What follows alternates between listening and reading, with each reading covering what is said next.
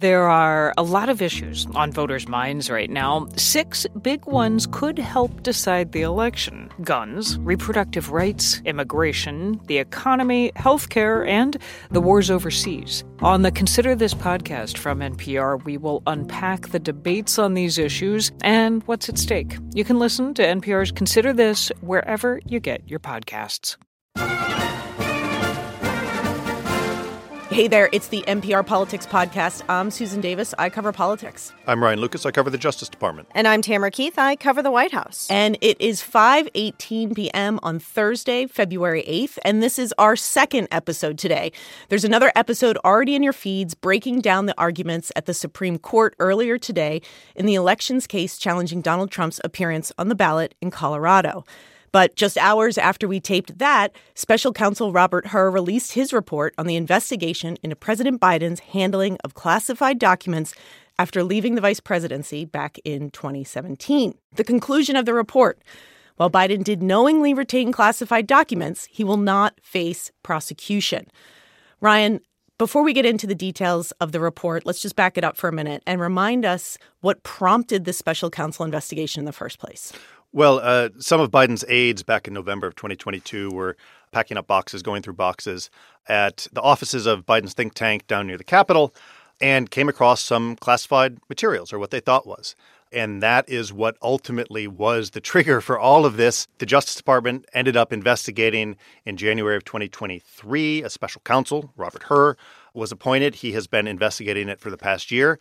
And now we have his 300 and nearly 50 page report on his findings from his investigation.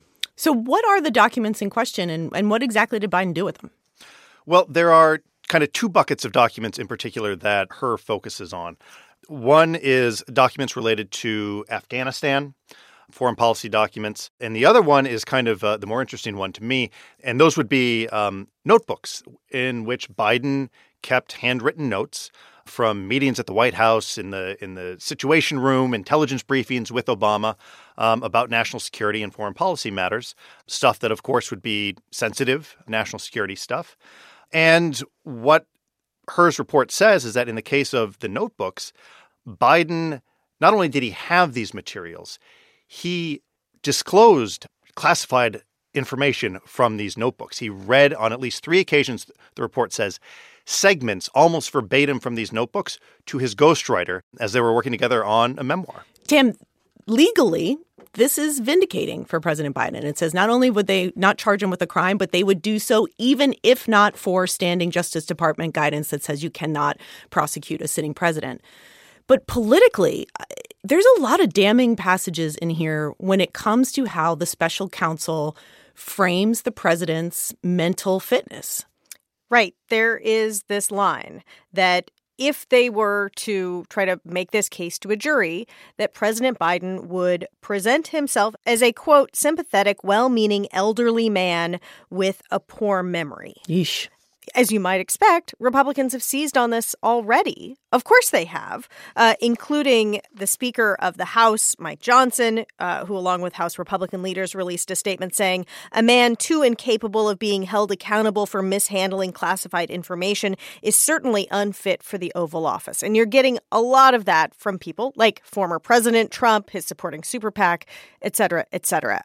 This is something that feeds into a problem that President Biden has that he is not getting younger. Every day he gets older, he can't control that.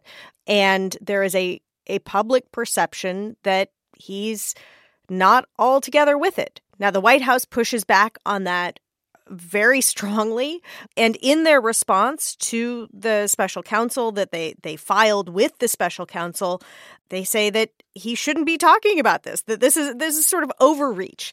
And also that these interviews that took place with the special counsel happened over two days two days that were very intense where the president was dealing with a foreign policy crisis. It was October 8th and 9th. It was it was the two days after the October 7th Hamas attack on Israel. He was on the phone at all hours, and then he was doing these interviews with the special counsel. I think there there are a couple points that I want to make off of uh, what you said there, Tam. One is it's it's important to remember that Biden did cooperate with the special counsel's investigation. He sat for an interview, as you said. They also consented to searches of his home in, in Wilmington, Delaware, his beach home in Rehoboth, offices. There was a lot of cooperation, which, and I'm sure that we'll get to the, the, the differences, the distinctions between the Biden investigation and the, and the Trump investigation involving classified documents. Um, the other thing that I would say is that it's important to understand kind of why Hur talks about Biden's mental state at all. Um, and part of it is we have this conclusion that Biden willfully retained classified information and disclosed classified information. And this comes up in the context of Hur explaining why he's he says charges are not warranted here. Um, and part of it is the evidence doesn't establish Biden's guilt beyond a reasonable doubt, but he's talking about trying to convince a jury of the charges that he would have to bring. Um, and part of it is Biden's a sympathetic figure. Um, he's a sympathetic older gentleman, um, and people would find him believable. Ryan, I totally get the point that willfulness has a, a legal element to it, and you have state of mind matters when you talk about someone committing a crime. But damn, again, to the, the point of the politics of this, I found parts of this report to be really pointed how they they make a point to note that Biden seemed confused at years that he served as vice president of the United States and frankly one of the cringiest lines in there is when they say he did not recall the date of his son's death and this kind of stuff has already been and this specifically seems like it's clearly going to be fodder that's used to continue to attack Joe Biden. Well, and you know, in a fundraiser yesterday, he confused German chancellors. Like th- this is something that happens and that that Biden's opponents have been drawing attention to and that Biden's supporters cringe at and worry about. And this is absolutely going to be something that the the Biden campaign and Biden allies have to try to figure out how to combat. Part of what they are saying is, hey, um, how many times could Donald Trump not recall something in a deposition? Hundreds of times. And who knows? We we could end up seeing a supercut of that pretty soon. All right, let's take a quick break and we'll talk more about this when we get back. On the TED Radio Hour, in the middle school cafeteria, Ty Tashiro always sat with his equally nerdy buddies. The socially awkward kids who were the furthest thing from cool. And he often wondered, Why am I so socially awkward? And what am I going to do about that? Now, Ty is a psychologist and expert on awkwardness, and he has some answers. That's on the TED Radio Hour from NPR. From your car radio to your smart speaker, NPR meets you where you are in a lot of different ways. Now we're in your pocket. Download the NPR app today.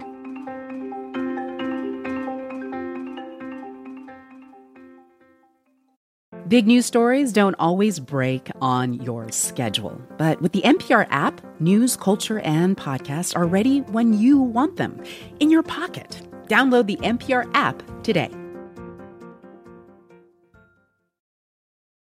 And we're back. And Ryan, let's talk about a question that I think a lot of voters and in particular Trump supporters are going to have about the conclusion of this report is that Donald Trump, unlike Joe Biden, is facing criminal charges mm-hmm. for retaining classified documents after leaving office at his home at Mar-a-Lago. He has been charged with a crime and he is facing trial. What is substantively the difference between these two cases? Well, I found it interesting that Hur in his report actually addresses this matter directly. And we've talked about it before, but looking at what special counsel Hur had to say, uh, he pointed out that Trump was given multiple chances to return the classified documents that he had at Mar a Lago. According to the indictment, he refused to do so. And he's also charged with actively trying to obstruct the investigation, with trying to get others, his co defendants, to destroy evidence. That is distinctly different from Biden's behavior uh, with the Hur investigation. And Trump allegedly tried to get his lawyers to mislead the Justice Department about documents. President Biden did the exact opposite. He, he did the opposite. He sat down for an interview himself um, at the White House with uh, with Hur. He turned over the documents as soon as they were found at his office. They alerted the National Archives. The Justice Department was informed, and they opened the home, the office, uh, his vacation home to the FBI so that they could come in and look and see if they could find any more classified documents and take them home. Now, I think it's also worth pointing out that former Vice President Pence also had classified documents found uh, at his home. He cooperated with investigators and he didn't face criminal charges either. But former President Trump is already calling this a two tiered justice system, which brings back echoes of I don't know how many other times he has called things a two tiered justice system, but it goes way back, at least to 2016. To be clear, it does not take this case for him to make that accusation. He's been making that allegation for a long time. And the counter to that, not just in the context of Biden's handling of classified documents and Trump's handling of, of classified documents, worth pointing out that the Justice Department refutes those allegations. Uh, and you can point out that Hunter Biden, President Biden's son, has been charged. He's facing uh, federal charges in Delaware as well as California. Senator Bob Menendez, Democrat of New Jersey, is also facing federal criminal charges, not for the first time. So that's the pushback that that the Justice Department and certainly supporters of the president will make to these allegations of a two-tier justice system. Ryan, remind me what the latest is on the timing in the classified docs case. It's still going to be a while before it's even taken up. That is tied up in uh, pretrial litigation. Yeah, it is still currently on the schedule to start in May, but there uh, is nothing suggesting that it will actually go to trial in May. Tam, all of this is something we said in the podcast, but I think we got to keep reminding people this because I think there has been an expectation from a lot of voters that there might be neat, satisfying conclusions to the Trump trials before the election. And it's quite possible some or not all of them are decided before that. And, and voters are going to have to make a choice without knowing ultimately what the courts might rule in these cases. Right. Uh, there have been trial dates on calendars and they have been erased and crossed out because the, you know, part of Trump's strategy, part of his legal strategy is delay, delay, delay. And they've been quite successful at that. And the reality is that even if there is a verdict in one of these cases, if there is a conviction, there will be appeals. Um, certainly, polling indicates that some share of voters would be turned off by a conviction, but another share would not be turned off. And I don't think anybody should have any expectation that this is going to be a year that gives us closure on much of anything. All right, we'll leave it there for today. But again, there is another podcast in your feeds where we break down the arguments before the Supreme Court today in the elections case challenging whether Donald Trump can appear on the ballot in Colorado. I'm Susan Davis. I cover politics. I'm Ryan Lucas. I cover the Justice Department. And I'm Tamara Keith. I cover the White House. And thanks for listening to the NPR Politics Podcast.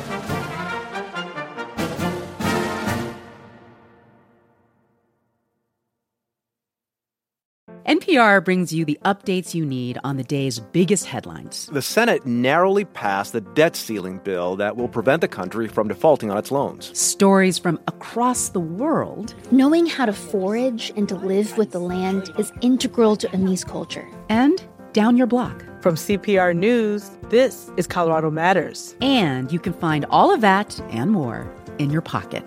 Download the NPR app today.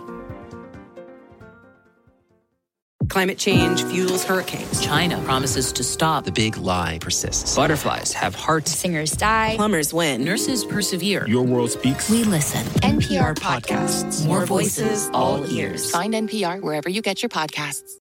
These days, it can feel like the news is fighting for your attention wherever you turn, but staying informed shouldn't be a battle. Everything you need to navigate the stories that matter to you is at your fingertips. The NPR app cuts through the noise, bringing you local, national, and global coverage. No paywalls, no profits, no nonsense. Download the NPR app in your app store today, or you can go to npr.org/slash